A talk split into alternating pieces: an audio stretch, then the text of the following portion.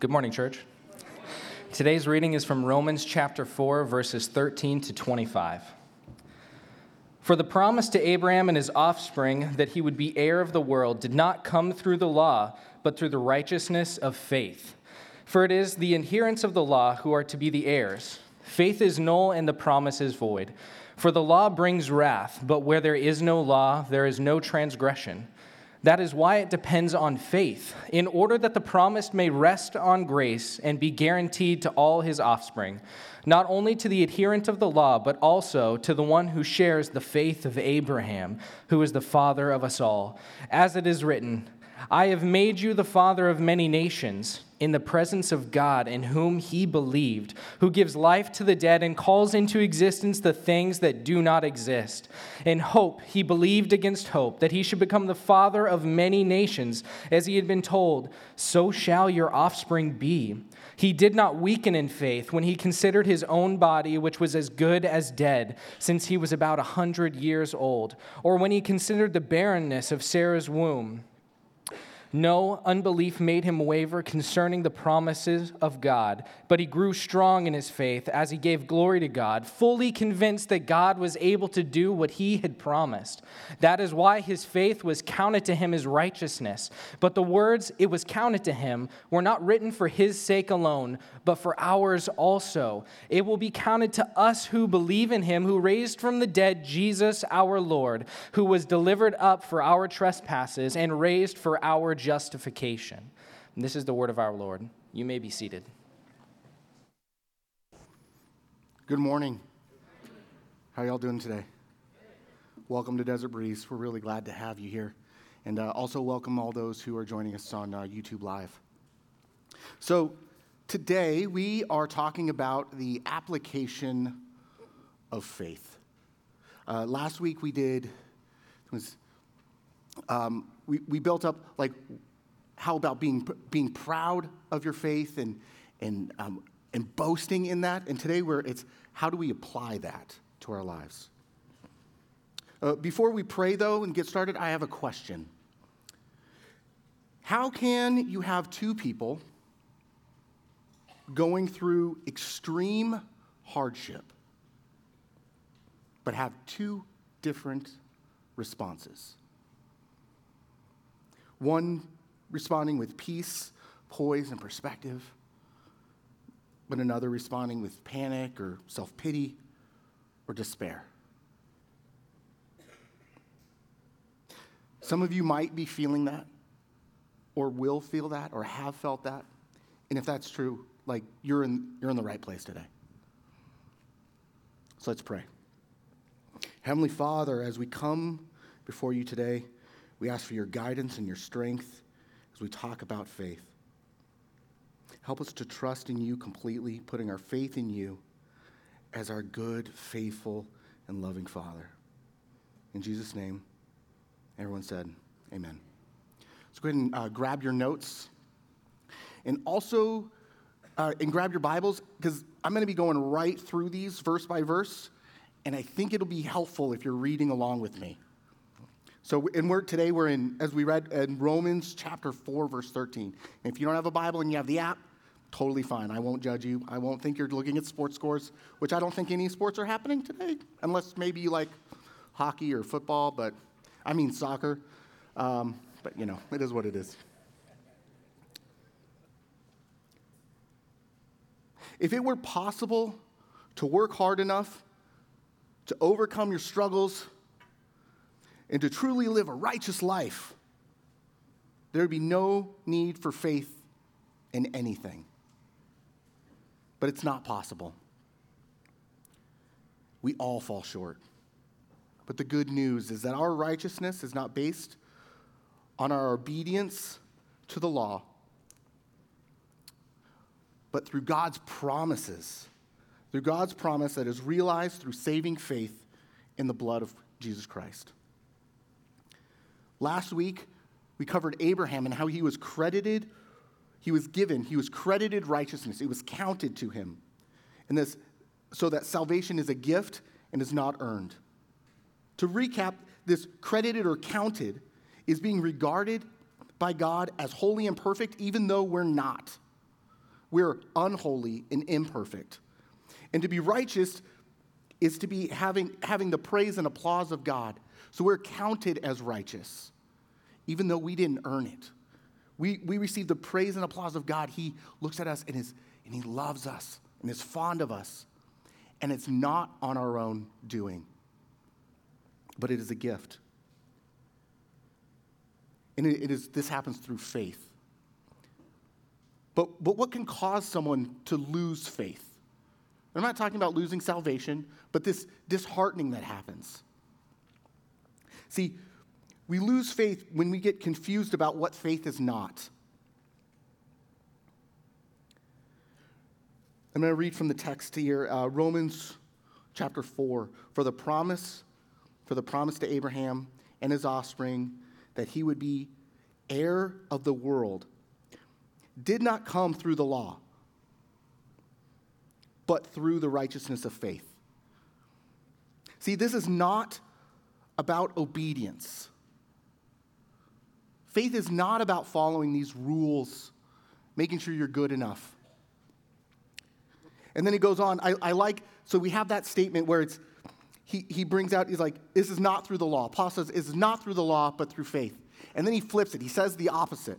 Or, or he kind of shows us the reverse view of that. And it is, for if it is the adherents of the law who are to be heirs. So if it is actually the law, then faith is null and the promise void. See, the promise to Abraham and his offspring would not come, does not come through following the, these rules and regulations. But Abraham was saved through faith. And as, as heirs, that is how we are saved. It is not through following these rules.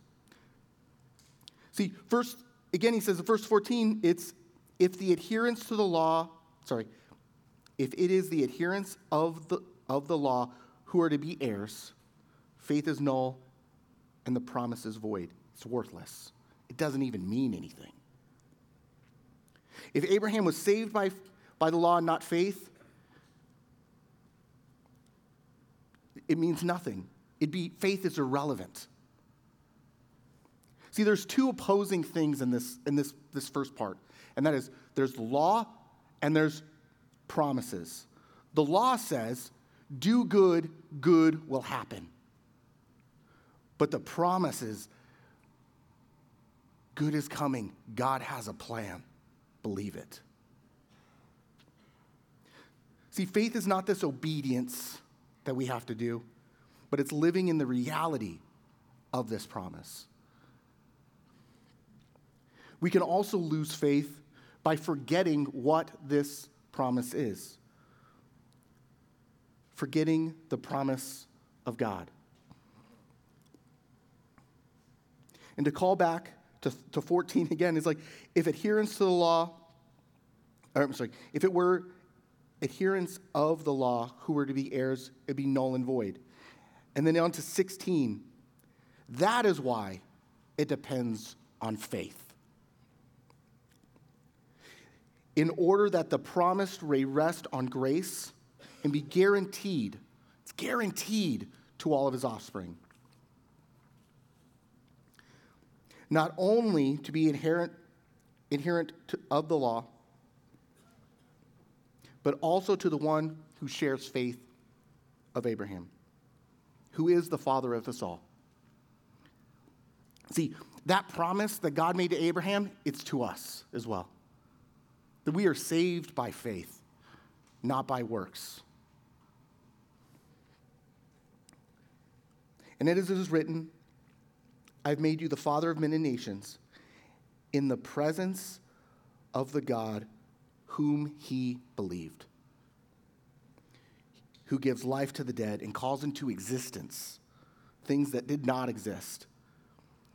See, we are guaranteed grace through the redeeming power of Christ's death on the cross.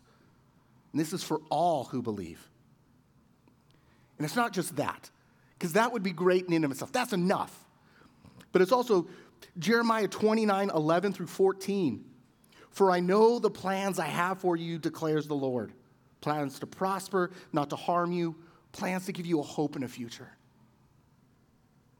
And then you will call on me and come and pray to me, and I will listen to you. He listens to us. When you seek me and find me, you will seek me and find me when you seek me with all of your heart. I will be found by you.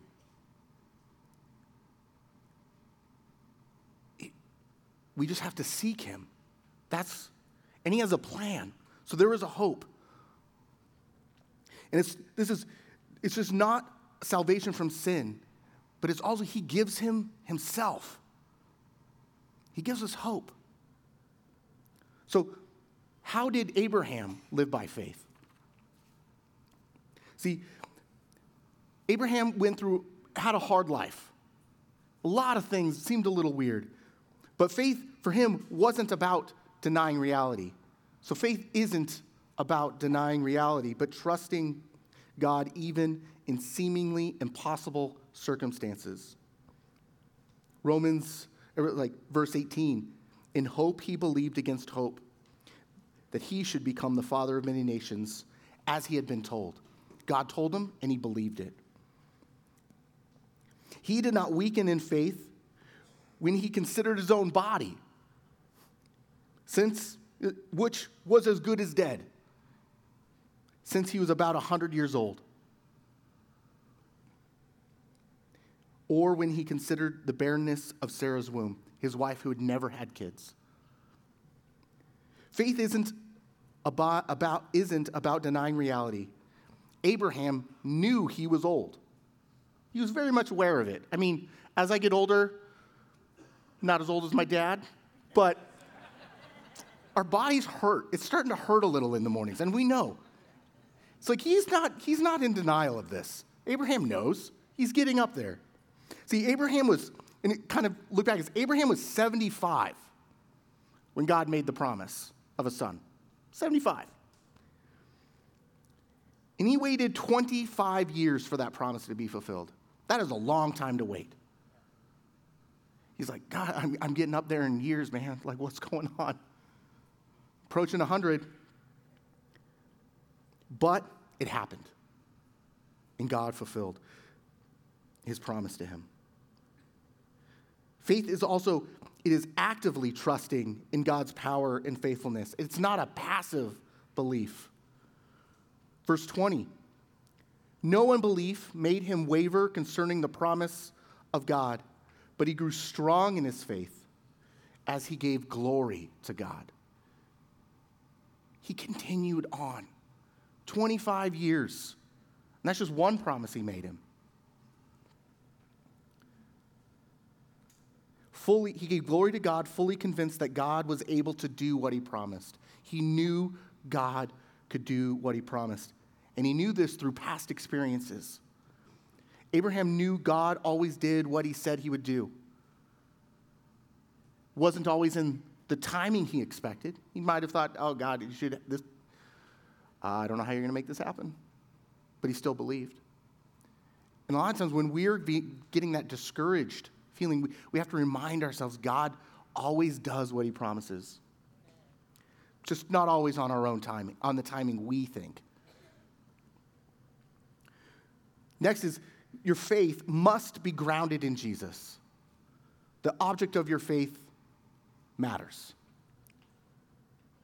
twenty-four, but for ours also, it will be counted to us who believe in him who raised from the dead Jesus our Lord, who was delivered up for our trespasses and raised for our justification. Faith in Jesus is all that matters.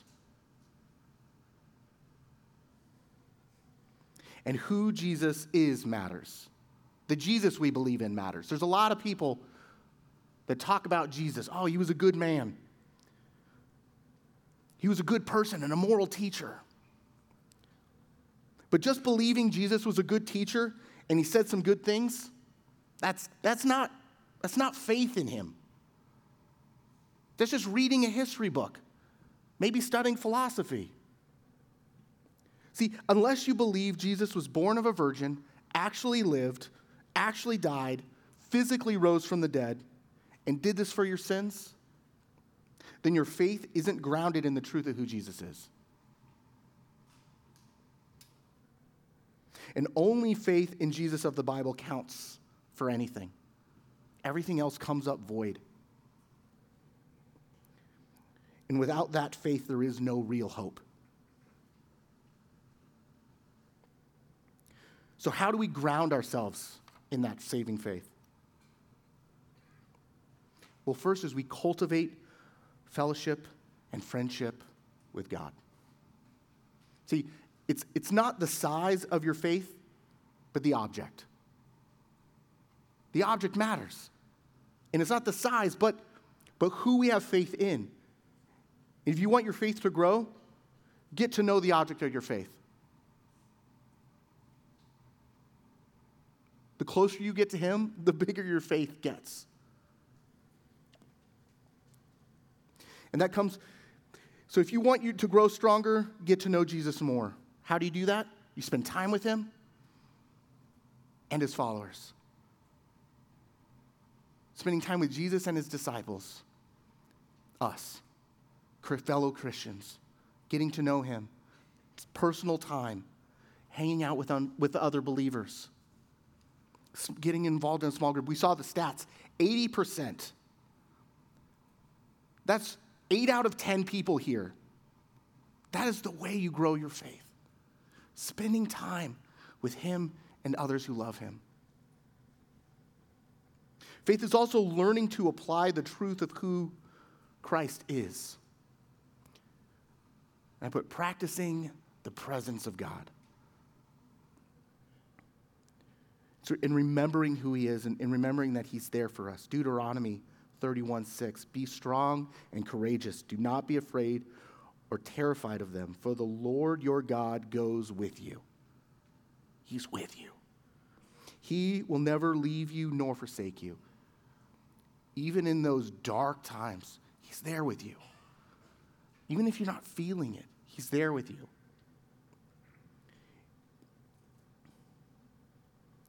And, and, and it's practicing the presence of God is just that. It's practice. It doesn't, it doesn't just come easily. It's constant and reminding yourselves.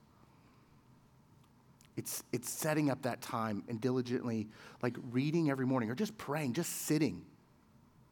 Just sitting in prayer. Just hanging out.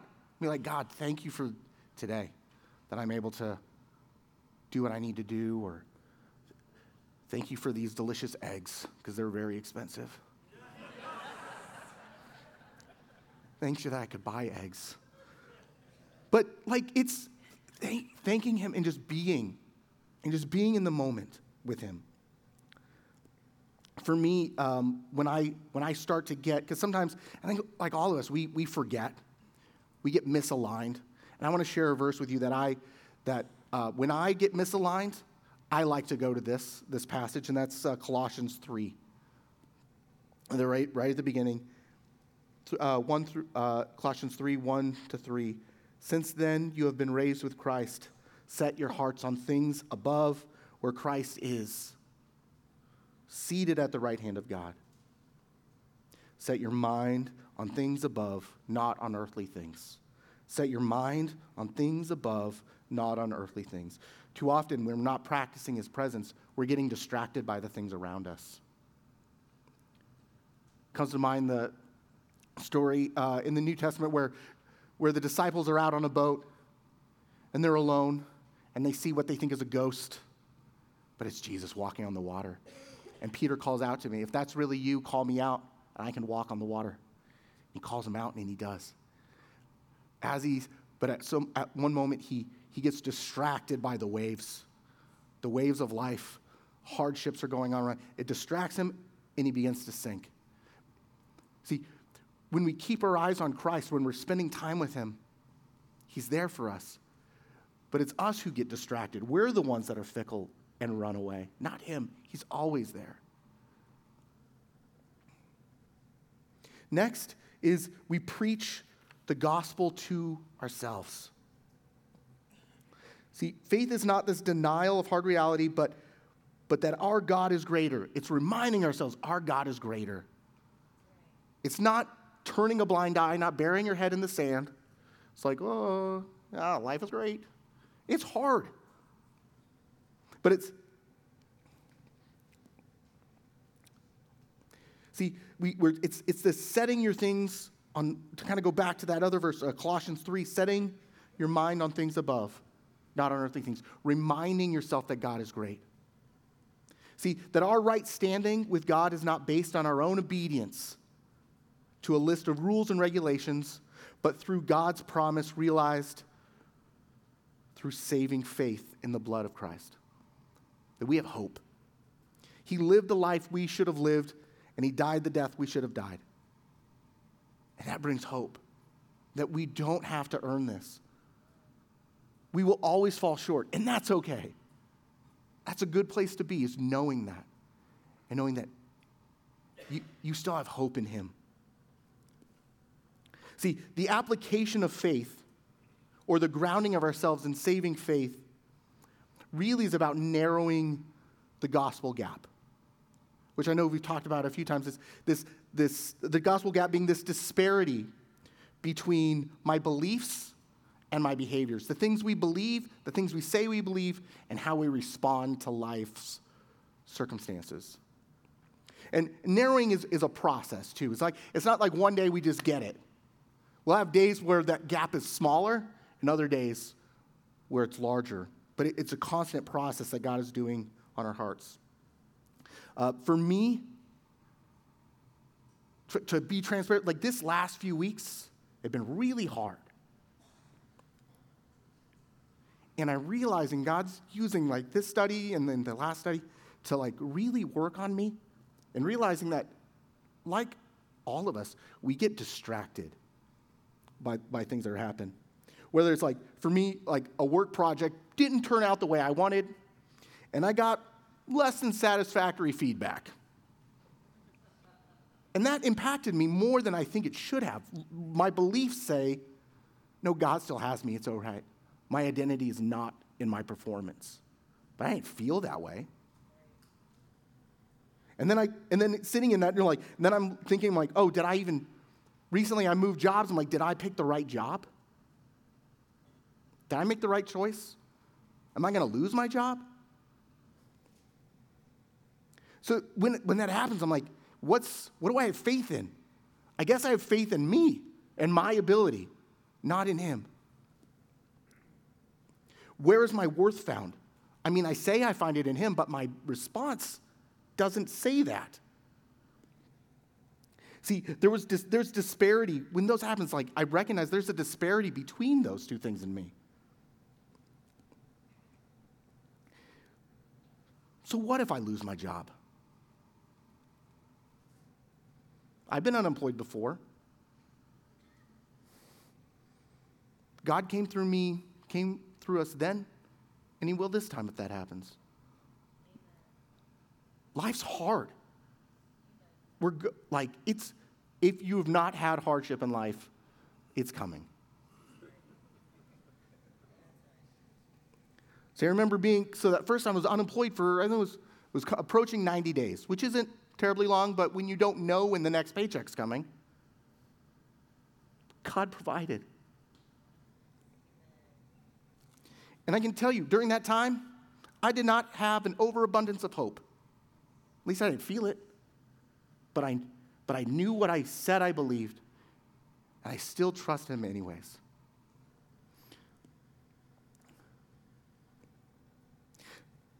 See, it's not about not having these thoughts and feelings, but narrowing this gap, this gospel gap. It's... It's the response time. We're all there. We all have things, but there's hope. I'm reminding ourselves, for I know the plans I have for you, declares the Lord. Plans to prosper, not to harm. Plans for hope in the future. And that when we call on him, he listens. He's there. And then when we seek him, we will find him. He promises that. So, so how can it be that two people have different responses?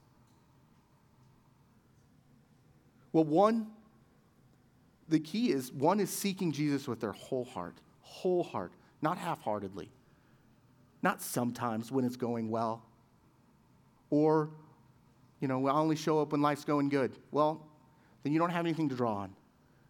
Always pursuing him, always.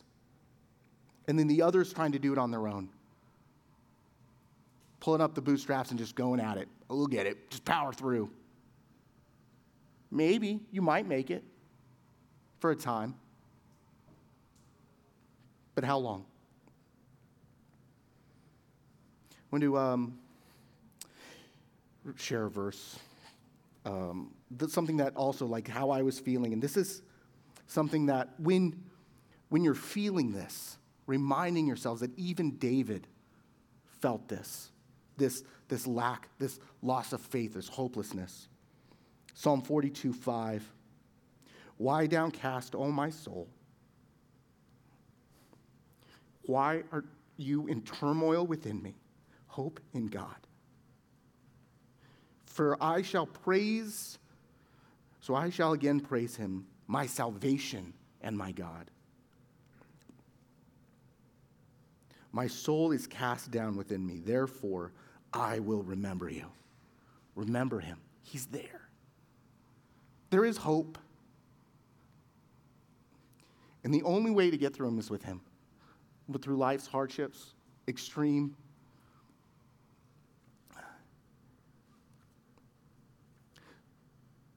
So if you find yourself in a place, so if you find yourself today in this place where you just feel this, where you'd say is, I do not feel an abundance of hope. Seek Jesus with everything you have. That's the only answer. If you want prayer this morning, I'll be up here with any available elders. Would love to pray with you, love to talk to you. But I just want to encourage you, there's, there is, there is hope. There is hope. Why downcast, O my soul? David felt it. We've all felt it. Therefore, I will, I remember you. I tr- remember him. Pursue him with all of your heart. That's the only way, with everything. Don't keep things off. I'm like, oh, God, plus this. Uh, but I don't want to give him that thing. It's everything. It's the only way. Let's pray. Thank you, God, for the example of Abraham, that in his faith in your promises. And we pray that you would help us to apply his example of faith in our own lives, that it is not hopeless, that we pursue you with all of our hearts. Thank you that we know that if we seek you with all of our hearts, we will find you. And that you, and that in you, we have a hope for a future. We ask all these things in your Son's name, our Lord and Savior, Jesus Christ. Amen. Have a good week.